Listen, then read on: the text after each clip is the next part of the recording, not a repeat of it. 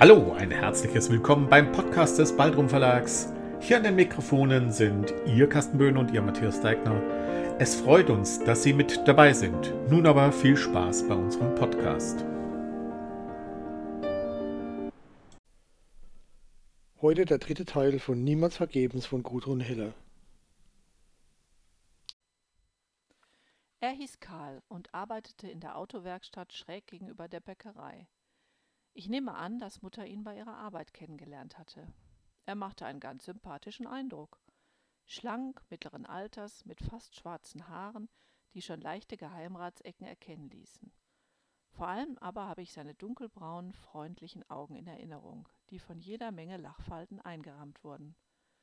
Flora konnte ihn von Anfang an nicht leiden. Wozu braucht Mama einen neuen Mann? Sie hat doch uns. Wir sind ihre Familie. Ich wusste nicht, was ich von ihm halten sollte. Ab und zu besuchte er uns und brachte Geschenke mit. Das fand ich toll.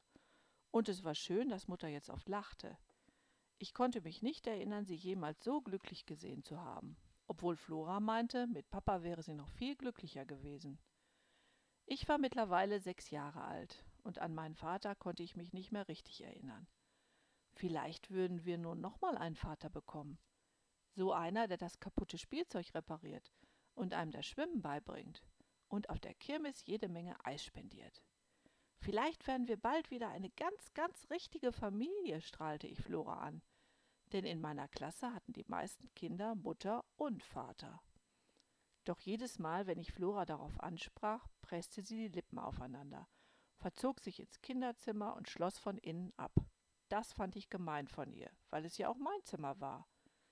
Wenn ich Mutter um Hilfe bat, meinte sie, lass sie ein bisschen in Ruhe, Caroline. Es fällt ihr eben schwerer als dir, sich an die neue Situation zu gewöhnen. Die neue Situation. Das hieß leider auch, dass wir am Freitag oder Samstagabend häufig auf Mutter verzichten mussten, weil sie mit dem neuen Mann ausging. Warum kann er nicht zu uns kommen? Dann müssen wir nicht immer alleine bleiben, fragte ich sie. Aber sie lächelte nur. Das verstehst du noch nicht, Caroline. Wir müssen uns erst einmal besser kennenlernen, und das geht am besten, wenn wir zu zweit sind. Und Flora ist schon so ein großes Mädchen. Sie passt sicher toll auf dich auf. Das tat sie auch, aber genau wie mir war es ihr oftmals unheimlich, abends ohne Mutter in der Wohnung zu sein. An einem Samstagabend war es dann auch für sie nicht mehr auszuhalten. Draußen tobte ein Gewitter, und das Licht der Blitze zuckte gespenstisch durch unsere Wohnung. Ich weinte und hielt mir die Ohren zu, um den Donner nicht hören zu müssen. Flora riss sich mühsam zusammen, aber an ihrem bleichen Gesicht erkannte ich, dass es ihr nicht viel anders ging als mir. Los, komm, sagte sie und fasste mich an der Hand. Wohin willst du? fragte ich sie ängstlich. Wir gehen zu Oma Bömsken, sagte sie, und ich nickte. Bei dem Gedanken, in die gemütliche Wohnung von Gertrude zu kommen, fühlte ich mich gleich viel besser. Wir stürmten die paar Treppen zum Erdgeschoss hinunter und klingelten an ihrer Tür. Gertrude blickte uns erstaunt an. Es war bereits 23 Uhr. Nanu, was macht ihr denn um diese Zeit hier? fragte sie. Da konnte sich auch meine Schwester nicht mehr beherrschen und fiel ihr schluchzend in die Arme. Bruchstückartig kam die ganze Wahrheit aus ihr heraus. Dass Mutter einen neuen Mann hatte und wir deshalb am Wochenende abends so oft alleine waren dass durch unsere Wohnung wilde Blitze zuckten und überhaupt, dass Mutter den neuen Mann viel lieber hatte als uns.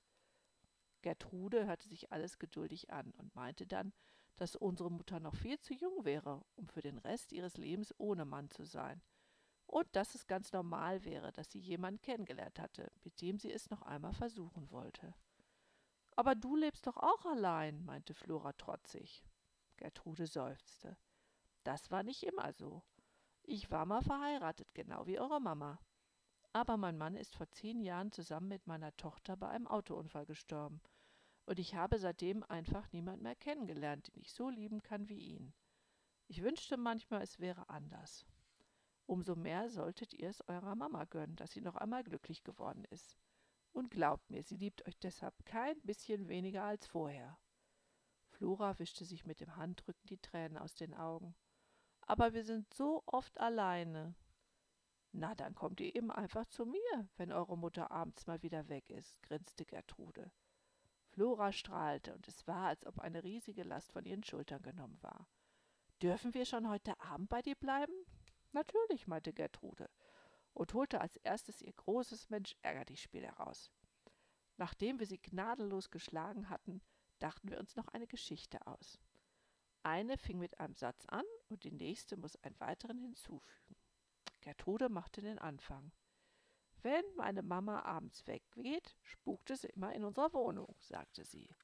Es wurde eine sehr lange Geschichte über Gespenster und zwei Kinder, die sie schließlich aus der Wohnung vertreiben. Flora bekam beim Erzählen ganz rote Wangen vor Aufregung, während mir vor Müdigkeit fast die Augen zufielen. Oma Bömsken lächelte und meinte, jetzt sei es höchste Zeit für uns ins Bett zu gehen. Es war schon weit nach Mitternacht. Ängstlich schauten wir sie in der Erwartung an, zurück in unsere Wohnung geschickt zu werden. Aber Gertrude fuhr fort. Ich mach euch dann mal euer Bett auf der Couch fertig. Erleichtert und völlig erschöpft fielen wir in einen tiefen, langen Schlaf. Im nächsten Jahr zog Karl bei uns ein. Ich war im siebten Himmel, denn endlich waren wir wieder eine komplette Familie und an den Wochenenden meistens nicht mehr allein. In der Schule erzählte ich jedem, dass wir nun wieder einen Papa hätten. Ich glaube, ich ging den anderen ziemlich auf die Nerven. Eine Mitschülerin meinte schließlich, das sei ja gar nicht mein Vater, sondern nur der neue Freund meiner Mutter. Daraufhin hielt ich die Klappe. Aber für mich war es doch mein Papa. Schließlich konnte ich mich an meinen echten Vater gar nicht mehr erinnern. Wenn der uns nicht mehr sehen wollte, war er eben auch nicht mehr mein Papa. Seitdem Karl bei uns war, war Mutters Traurigkeit wie weggeblasen. Er erzählte oft witzige Sachen, über die Mutter und ich lachen mussten, manchmal sogar auch Flora. Am schönsten aber war, dass ich ihn auf der Arbeit besuchen konnte, so oft ich wollte. Häufig ging ich nach der Schule zu ihm. Ich sah Karl beim Reparieren der Autos zu und durfte ihm das Werkzeug anreichen. Manchmal erklärte Karl mir, was er gerade wie instand setzte. Am meisten genoss ich es, mit ihm zusammen in die Waschstraße zu fahren. Ich liebte es, wenn die Autos eingeschäumt wurden und die großen Textilrollen über den Wagen hinwegrollten, und zwar genau so, dass sie nicht beschädigt wurden. Wir saßen gut geschützt im Wageninneren und glitten lautlos auf der Waschstraße entlang, wie auf einer Geisterbahn. Ich war mir nie ganz sicher, dass die Maschinen auch tatsächlich einwandfrei funktionierten und kein Unglück geschah. Und genau das machte diese Fahrten so spannend. In der Werkstatt wurden nicht nur Autos repariert, sondern manchmal auch Gebrauchtwagen verkauft, nachdem sie gründlich überholt und auf Hochglanz poliert worden waren. Dabei half ich oft mit. Ich liebte es, das Hartwachs mit der Watte zu verreiben und zuzusehen, wie der Lack immer mehr glänzte. Irgendwann wirst du noch unsere Mitarbeiterin, grinste mich der Chef breit an. Vielleicht, meinte ich, aber dann bin ich nur für die Autowäsche und das Polieren zuständig. Na klar, lachte er. An den Wochenenden gab es endlich das lang ersehnte Familienprogramm mit Ausflügen in den Zoo, Tretbootfahren auf dem See im Park oder einer kleinen Schiffstour auf dem Hengsteisee. Ab und zu waren wir auch zu Besuch bei der neuen Oma, der Mutter von Karl. Karls Mutter war immer ganz schick angezogen und achtete sehr auf unsere Manieren. Ich fand es dort ungemütlich und ging nicht gerne hin, auch wenn es jedes Mal leckeren Kuchen zu essen gab. Aber das war nicht weiter schlimm, denn in meiner Welt blieb unsere einzige richtige Oma ohnehin unsere Nachbarin Gertrude. Im Gegensatz zu meiner Mutter und mir hatte Flora in dieser Zeit permanent schlechte Laune. Freust du dich denn gar nicht, dass wir wieder einen neuen Papa haben? fragte sie sich einmal. Einen Papa gibt es nur einmal, und der hat uns verlassen, meinte sie scharf. Und wie schon die Mitschülerin in meiner Klasse, Karl ist nur der neue Freund von Mama. Als Flora sah, wie mir die Tränen in die Augen stiegen, schob sie versöhnlich nach. Aber du darfst ihn natürlich wie einen Papa lieb haben, das kann dir keiner verbieten. Meine Laune hellte sich wieder auf. Kannst du ihn denn nicht auch wie einen Papa lieb haben? fragte ich. Das wäre so schön, dann wären wir beide wie seine echten Töchter. Im ersten Moment sah es so aus, als ob Flora mir etwas dazu sagen wollte, aber dann schüttelte sie nur den Kopf und presste die Lippen aufeinander. Auch Oma Bömsken war die schlechte Laune von Flora nicht entgangen. Als wir wieder einmal bei ihr waren, weil Mutter und Karl abends ausgingen, meinte Gertrude, Weißt du, Flora, seine Wut darf man nicht in sich vergraben sonst frisst sie dich auf und du wirst krank. Schreib sie dir einfach von der Seele. Du hast schon so oft tolle Geschichten erfunden. Da fällt es dir sicher leicht, einmal alles aufzuschreiben, was dich quält. Wenn du magst, kannst du mir deine Texte auch in den Briefkasten stecken und ich lese sie dann. Was meinst du? Vielleicht, murmelte Flora. Bald darauf wurde ihre Laune besser und ich denke, sie befolgte Gertrudes Rat. Jedenfalls ging sie oft zu ihr herunter, um wichtige Dinge zu besprechen. Wahrscheinlich unterhielten die beiden sich über ihre Geschichten. Jahre später sagte Flora mir einmal, dass sie diese Texte ihre Wutgeschichten nannte. Wenn Sie wissen möchten, wie es mit Flora und Caroline weitergeht, dann können Sie das nachlesen in dem Roman Niemals vergebens von Gudrun Hiller.